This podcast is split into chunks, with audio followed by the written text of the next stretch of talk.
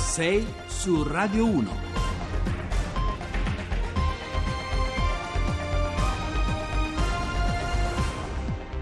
Ben trovati a 6 su Radio 1, buongiorno, martedì 24 aprile, sono le 6 e 7 minuti, al microfono con voi Giovanni Acquarulo, sentivate del Canada nel nostro giornale radio dell'ombra dell'attacco terroristico sul G7 di Toronto, noi proviamo ad andare contromano stamattina raccontandovi una buona notizia in apertura, una notizia che sai di futuro e questo futuro batte nel petto di una bimba di 3 anni ricoverata al Bambin Gesù di Roma, un mini cuore artificiale delle dimensioni di una batteria stilo, pensate, che potrebbe segnare in prospettiva una vera rivoluzione nel mondo dei trapianti cardiaci.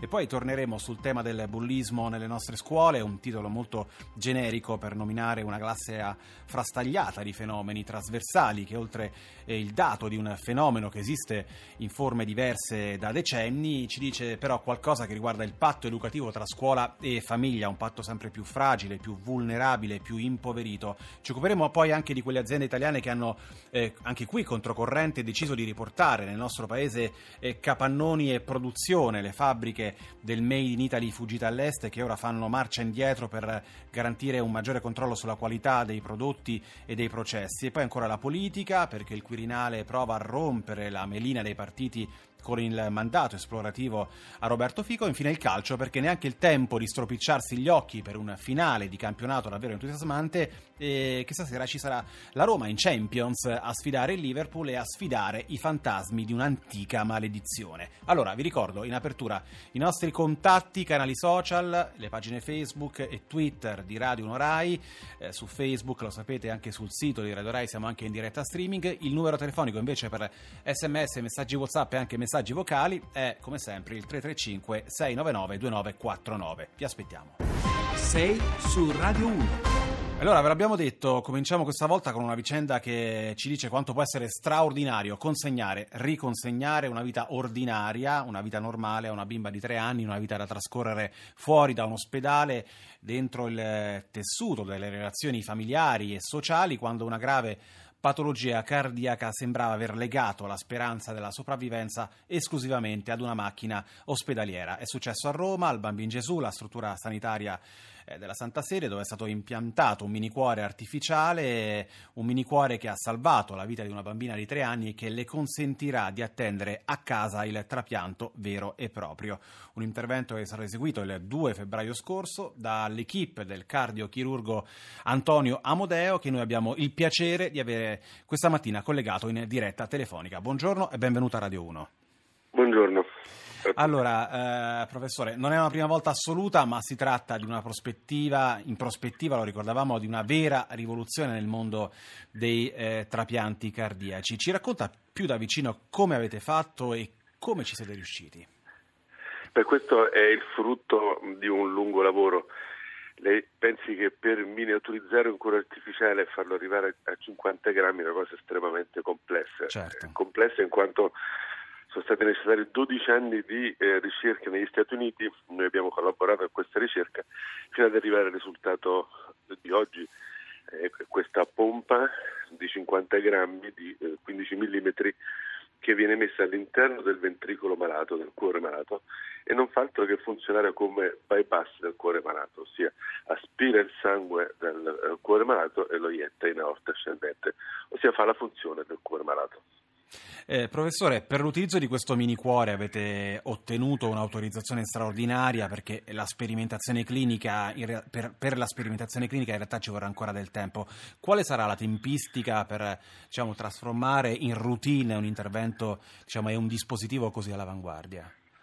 Guardi, entro l'estate inizierà la sperimentazione clinica negli Stati Uniti, entro l'anno inizierà la sperimentazione in Europa e questo impiegherà non meno di un anno e mezzo prima che diventerà fruibile per gli altri bambini. Come sta la piccola, professore? E la piccola sta molto bene, il reparto ormai da diversi giorni gioca all'iPad e con i genitori finalmente dopo tanti mesi di sofferenza eh, gode della, della vicinanza dei genitori tutto il giorno nel reparto vicino a lei c'è un'altra bambina con un altro cuore artificiale con la quale ha fatto amicizia e speriamo bene nel futuro. E ci spieghi bene, professore, un altro aspetto, ecco, come funziona diciamo, il battito cardiaco di un cuore simile? No, guardi, ehm, il cuore continua a battere in maniera autonoma. Sì. E quindi sono due, scusi, sono due eh, condizioni diverse. Il cuore continua a battere normalmente e c'è l'ausilio di questo cuore artificiale che invece ha, come si dire, un battito continuo, ossia c'è questa turbina all'interno di questo cuore artificiale che eh, ha una eh, velocità da 10.000 a 18.000 giri al minuto che in maniera continua, senza un battito pulsante come quello normale, aspira il sangue dal ventricolo sinistro. Mi passi il paragone, è un po' come il motore ibrido di una macchina elettrica che vanno... Diciamo, Esattamente, perfetto, hai detto la cosa giustissima. Senta, eh, le volevo chiedere un'ultima cosa. Eh, prima, professore, come si faceva, come si fa ancora oggi a risolvere una patologia simile? Mi sembra di capire che l'unica soluzione al momento fosse diciamo, l'ospedalizzazione permanente. Purtroppo le, eh, la tecnologia che abbiamo oggi a disposizione è una tecnologia datata di almeno 20 anni, non c'è stato un progresso come c'è stato nel mondo degli adulti per i bambini e purtroppo la tecnologia che abbiamo attualmente è fa sì che i bambini siano ricoverati all'interno dell'ospedale e debbano aspettare il trapianto cardiaco ricoverati. Ancora un'ultima domanda, eh, professore. Come si alimenta questo cuore e soprattutto per quanto tempo può essere utilizzato? Va bene per tutti i bambini o ci sono delle limitazioni? Allora, ehm, viene alimentato tramite un cavo addominale che eh, di dimensioni molto piccole che viene tunnelizzato all'esterno e poi a questo cavo si collega la batteria, una batteria che pesa molto poco, può essere i bambini più grandi collegato alla cintura dei pantaloni, quindi eh, possono, i bambini una volta a casa possono ritornare nella vita eh, di tutti i giorni e nell'ambiente familiare. Grazie allora, davvero, grazie al cardiochirurgo Antonio Amodeo per essere stato con noi questa mattina e anche grazie per averci raccontato una storia fortunata e davvero eh, carica di futuro. Buona giornata e buon lavoro. 6 e 18 minuti, Barbara Streisand con uh, Woman in Love, l'abbiamo scelta perché oggi Barbara Streisand compie 76 anni, questo era un pezzo del 1980 su musica dei E ora parliamo di Made in Italy, di imprese, industrie italiane che tornano a casa in direzione ostinata e contraria, direbbe Fabrizio De Andrea, rispetto ad un trend che nella grande crisi di questi anni ha portato molti marchi del nostro paese a lasciare invece l'Italia, a portare altrove produzione e lavoro, attratte da costi più bassi, salari ridotti, fisco più conveniente o produttività eh, più elevate. Un report realizzato da un consorzio di quattro università italiane ci dice infatti che nel 2017 32 nostre aziende, il numero più alto in Europa, con nomi che vanno da Benetton a Prada, a Safilo, a Più Quadro, a Geox, hanno deciso di reimpatriare i propri siti produttivi, puntando o potenziando i distretti industriali del nostro territorio e riportando a casa anche centinaia di posti di lavoro. Ne parliamo stamattina con Gaetano Fausto Esposito, economista e segretario generale di Asso Camere Estero. Buongiorno e benvenuto. Buongiorno a voi e a tutti i radioascoltatori. Allora, Esposito, cerchiamo di capire innanzitutto eh, quali sono eh, le ragioni di quello che tecnicamente si chiama eh, reshoring, eh, rilocalizzazione. Cos'è che spinge a un certo punto un'azienda italiana a riportare in Italia la propria produzione? Ma direi fondamentalmente l'esigenza di un maggior controllo di qualità. Eh, noi negli anni scorsi, come lei eh, ha detto, abbiamo avuto un discreto processo di delocalizzazione. Esatto. Eh, questo è capitato soprattutto a cavallo eh, degli anni 2000 eh, per quella che potremmo dire un pochettino la febbre cinese, eh, eh, la, la, paura e anche obiettivamente la, la, competizione che veniva dalle produzioni a basso costo della Cina, che ha indotto diverse imprese italiane, molte imprese del nord-est, a localizzare parte della loro produzione in mercati o dell'est Europa oppure del, del Far East. Eh, diciamo che oggi siamo in una fase di, di competizione eh, molto diversa eh, da un lato eh, tutte quelle convenienze di costo, fondamentalmente erano costo del, eh, del lavoro, eh, sono, si sono un pochettino sfumate perché diciamo, il tenore di vita diciamo, di, di, questi paesi è, eh, è, cresciuto e quindi conseguentemente anche il livello dei salari.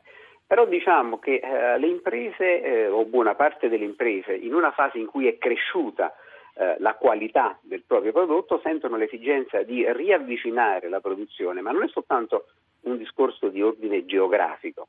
Eh, riportare la produzione in quei luoghi in cui si eh, sviluppavano AO, competenze, sapere, eccetera, cioè rifare eh, in un modo diverso manifattura. Lei ha detto tornano a casa, ma in realtà tornano a casa e trovano una casa molto diversa, cioè una casa in cui le competenze sono state sviluppate, cioè c'è un maggior livello tecnologico. Di fatto buona parte dei beni che noi eh, vedevamo come chiamavamo del Made in Italy eh, fino a 15 anni fa eh, si continuano a chiamare nello stesso modo, cioè abbiamo tessile, abbigliamento, calzature eh, e quant- meccanica, meccanica soprattutto, eh, però sono beni completamente diversi perché incorporano un contenuto di, di, tecnologia molto diverso rispetto a quello del passato. È molto chiaro Esposito, allora abbiamo detto prossimità al cliente, il costo dei trasporti, gli investimenti, il know-how, la ricerca, la qualità dei processi e dei prodotti, che poi sono i fattori da cui dipende l'ascesa e il declino più in generale di un'azienda un'azienda italiana, è d'accordo? Sì, guardi, le aziende italiane hanno dimostrato in un periodo eh, molto critico abbiamo vissuto eh, la eh, più brutta crisi eh, dal, dal, secondo dopoguerra eh, e probabilmente ce ne siamo accorti meno perché c'è stato un sistema di ammortizzatori che rispetto diciamo, alla famosa crisi del 29 eh, ha, ha, agito. Le aziende italiane eh, si sono fortemente qualificate sul versante della qualità. Deve essere chiaro che, che, questo processo non è stato un processo indolore, noi abbiamo perduto diverse centinaia di migliaia di imprese che non sono riuscite a collocarsi diciamo, in questa fascia medio-alta eh, o alta del mercato. Però molte imprese eh, hanno capito eh, che eh, la strategia di competere in specifiche nicchie del mercato era una strategia particolarmente adeguata eh, al nostro paese. Noi siamo leader eh, spesso mondiali in tantissime eh, nicchie di mercato e questo in maniera mh, mm, sotto molti versi insospettata. Eh, certo, questo processo si deve ulteriormente qualificare, in questo senso ad esempio, oggi si parla molto di, eh, di, impresa o di manifattura 4.0, bisogna essere in grado di coniugare diciamo, le convenienze che ancora esistono a livello locale sui singoli territori con il processo di digitalizzazione, perché poi questo è quello che ci richiede la nuova forma di globalizzazione. Esattamente, quindi eh, se dovesse evidenziare invece dei limiti, penso so, al carico fiscale, l'eccesso di burocrazia, la mancanza di infrastrutture appunto materiali e immateriali, lei ricordava eh, i ritardi eventuali sul fronte delle reti, digi- delle reti digitali. Ecco, secondo lei da cosa si dovrebbe ripartire e da cosa dovrebbe ripartire anche la politica per irrobustire questo trend? Ma guardi, eh, noi siamo un paese eh, molto diverso rispetto ad altri paesi, cioè, spesso eh, pensiamo di mutuare da altri paesi quelli che sono i provvedimenti adottati, vediamo che però eh, in Italia eh, non funziona. Certo, sicuramente noi abbiamo eh, nel, nelle, aree, nelle, aree, dei distretti industriali, se lei va a, a esaminare il sistema eh, delle eh, dei trasporti, diciamo, delle comunicazioni, si vede che di fatto si tratta di aree che magari sono state svantaggiate da questo punto di vista, quindi sicuramente un eh, maggior eh, supporto diciamo, dal punto di vista infrastrutturale, ma direi soprattutto oggi dal punto di vista delle reti digitali, perché eh, le reti digitali eh, con eh, i processi diciamo, di, di, sviluppo delle tecnologie consentono di supplire molto diciamo, alla, dire, alle difficoltà sul sistema infrastrutturale. Certo poi eh, i eh, problemi eh, che riguardano il costo del lavoro, o meglio il cuneo, eh, non tanto le, le, retribuzioni, il cuneo fiscale, cioè la, la, differenza tra ciò che viene sostanzialmente pagato eh, dall'impresa e quello che invece viene dato al lavoratore sono problemi molto seri.